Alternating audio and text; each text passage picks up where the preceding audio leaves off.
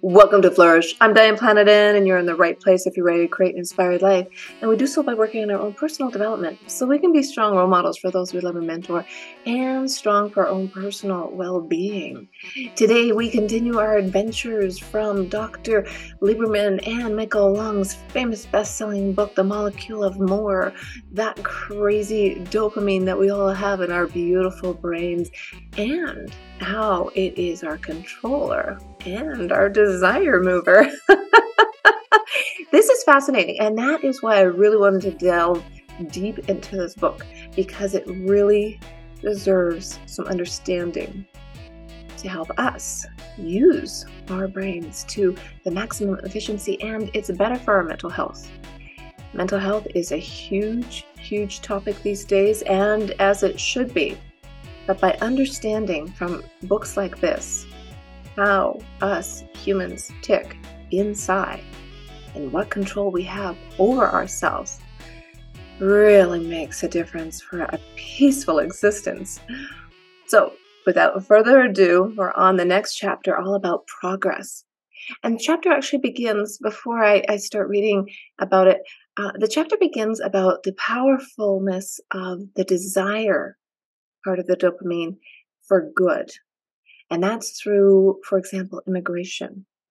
Immigrants are driven, driven to succeed. Who on earth gets on a boat?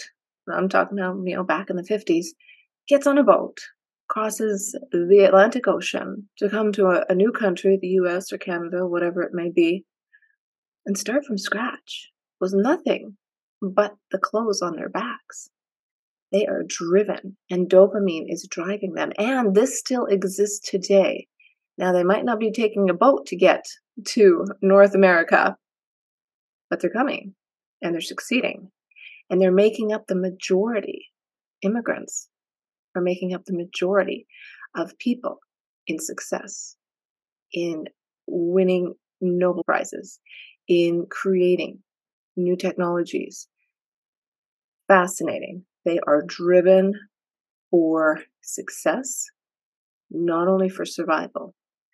And that is the dopamine driving them forward. A few other topics that they get into in this particular chapter, all about progress, is really well, it's a, a couple of things. So let's let's start here about the dopamine cell. The dopamine producing cells make up about 0.0005% of the brain. That's a tiny fraction of the cells we use to navigate our world. And yet, when we think about who we are in the deepest sense, we think about that tiny cluster of cells. We identify with our dopamine. In our minds, we are dopamine. Ask a philosopher, what is the essence of humanity? And it wouldn't be surprising if he said it was free will. The essence of humanity is our ability to move beyond instinct, to go beyond automatic reactions to our environment. It's the ability to weigh options, to consider higher concepts such as values and principles, and then to make a deliberate choice about how to maximize what we believe is good. Whether it's love, money, or the ennobling of our soul, that's dopamine. The academic might say that her essence is the ability to comprehend the world. It's her ability to rise above the flow of information from the physical senses to understanding the meaning of what she perceives. She evaluates, judges, and makes predictions. She understands. That's dopamine. That's strategic thinking. the hedonist believes that his deepest self is the part of him that experiences pleasure. Whether it's wine, women, or song, his purpose in life is to maximize the rewards he gets when he pursues more. Well, that's dopamine. The artist says that the essence of her humanity is her ability to create. It's her godlike power to call into existence representations of truth and beauty that never existed before. The springs from which that creation flows are her being. That's dopamine. finally, the spiritual person might say that transcendence is the root of humanity. It's a thing that rises above physical reality. The most essential part of who we are is our immortal souls that exists beyond space and time. Because we cannot see, hear, smell, taste, or touch our souls, we encounter them only in our imagination. That's dopamine. Dopamine is the conductor, not the orchestra. It just gets us going, gets our ideas flowing, our imagination going. Ah, oh, what a powerful, beautiful tool. Who needs AI? We've got our own imaginations, right? but what if, and this is a what if, we neglect to identify our core being with our dopamine circuits in those past examples I just gave you. We neglect emotion, empathy, the joy of being with people we care about. And if we ignore emotions, lose touch with them, they become less sophisticated over time and may devolve into anger, greed, and resentment. If we neglect empathy, we lose the ability to make others feel happy. If we neglect affiliative relationships, we will most likely lose the ability to be happy ourselves and probably die early. There's a Harvard study that's been going on for 74 years, and it's found that social isolation, even in the absence of feeling of loneliness, is associated with a 50 to 90% higher risk of early death. That's about the same as smoking and higher than obesity or lack of exercise. Our brains need affiliative relationships just to stay alive. We also lose the pleasure of sensory world around us. Instead of enjoying the beauty of a flower, we imagine only how it would look in a vase in our kitchen table. Instead of smelling the morning air and looking at the sky, we consult the weather app on our smartphone. Neck bent, oblivious to the world around us. Identifying ourselves with dopamine circuits traps us in a world of speculation and possibility. The concrete world of here and now is disdained, ignored, or even feared because we can't control it. Yes, our imagination is quite fascinating, and I do want to add a little tidbit. Question came up in my mind as I was reading this uh, about the here and now versus what dopamine is doing. And the reason this came up is because Robert Greene's best-selling book, Mastery, talks about a missionary uh, named David Everett who went to visit a tribe called the Pirahã and to learn their language. And they didn't have anything in their language, for what I've read thus far, in my understanding, about the future.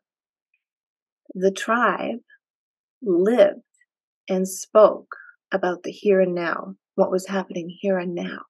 And I'd be quite fascinated if there's any scientists out there that know the answer to this question. Are their dopamine circuits a little bit different? Just wondering. Hmm. Peaceful, peaceful people.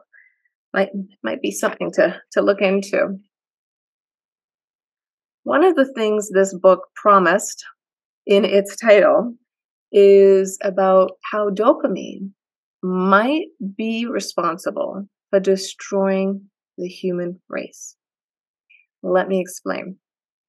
He goes on to say in the book that our worlds of fantasy can become narcissistic havens where we are powerful, beautiful, and adored. Or perhaps there are worlds where we are in total control of our environment the way a digital artist controls every pixel on his screen. As we glide through the real world, half blind, caring only about things we can put to use, we trade the deep oceans of reality for the shallow rapids of our never ending desires. And in the end, it may annihilate us. What does he mean by that? Uh, press the button. Nuclear Armageddon somebody out there keeps inventing even more powerful weapons, and somebody out there has control to push that button. That's a dopamine. Human consumption. More, more, more, more, more. Eat more. Do more. Buy more. It's killing the planet. The silicon overload. Evolutionary computing it's reaching a, point with AI. And at the time this book was written, uh, Chat GPT wasn't really uh, mainstream as it is now, and it's even reached into the realms of artistry. And it's reaching a point where these computers, once they learn how to compute themselves, the fear is, or the danger is, is the computers literally can take over. I don't really know, but it's something to think about. And he goes on to say everything all the time. Dopamine drives our lives faster and faster. It takes more education to keep up. A graduate degree is as necessary today as a college education was a generation ago. We work longer hours. There are more memos to read, reports to write, emails to be answered. It never stops. And people expect you to respond Hey, I just sent you a text. Why didn't you respond? It's like, well, geez, maybe I was in the shower. I don't know. but the instantaneousness is is also causing a stress in our lives as well. How often do you check your phone? What are you missing out on? That's the dopamine just pushing you, pushing you, pushing you. And the one thing, the one thing that is suffering the most because of our fast paced lives, our inherent need to hustle, hustle, hustle to make money so we can survive, so we can actually have a, a roof over our heads. That is being sacrificed mostly, the research says, at the family level. Less children are being born, hence countries opening their arms to immigrants because we have to keep the population level to a certain degree and a certain age level, right?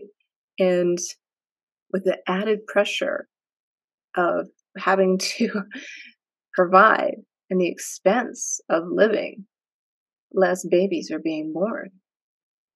You know, they say it takes a lot of money to raise a child. Well, that's a choice depends what you're spending the money on. You have a choice, and um, there's there's nothing better in life, nothing more fulfilling. And this is from somebody who hadn't planned on having a child than having a child. It is, I'm going to say, one of my greatest accomplishments in life because I really put my whole heart into raising this human from scratch. Think about it. It's an amazing opportunity and it's a lifelong science project for at least the first 25 years. I love it. I love it. I love it. I love it. I do encourage people to rethink the no baby thing, especially if, if you have established lifestyle. But the other thing is the do nothing and experience everything. And that is the pitfalls of virtual reality. We now can do everything virtually, even put on a pair of goggles and pretend we're in the tropics. Well, guess what? Your brain, your dopaminergic brain, has that capacity as well. If you've ever experienced something before, if you've ever tasted something before, if you've ever done something before, and you want to relive that experience, it's all up here already. Here we go. There is only one thing that will save us the ability to achieve a better balance, to overcome our obsession with more, appreciate the unlimited complexity of reality, and learn to enjoy the things we have. Be grateful for what you have. You don't know the other person's scenario. You don't know what's going on. Comparison is a thief of joy. And the only person you need to compare yourself to is who you were yesterday. Because each day each morning, each breath you take is a new opportunity to live life to the fullest, to control your own well being. And those that you love and mentor and inspire and influence. So take a deep breath, look at that rose, smell that rose, and live a more inspired life. Well, if you like the show, share it with somebody you know, and hey, hit that subscribe button. You don't want to miss the last chapter in the Molecule of More.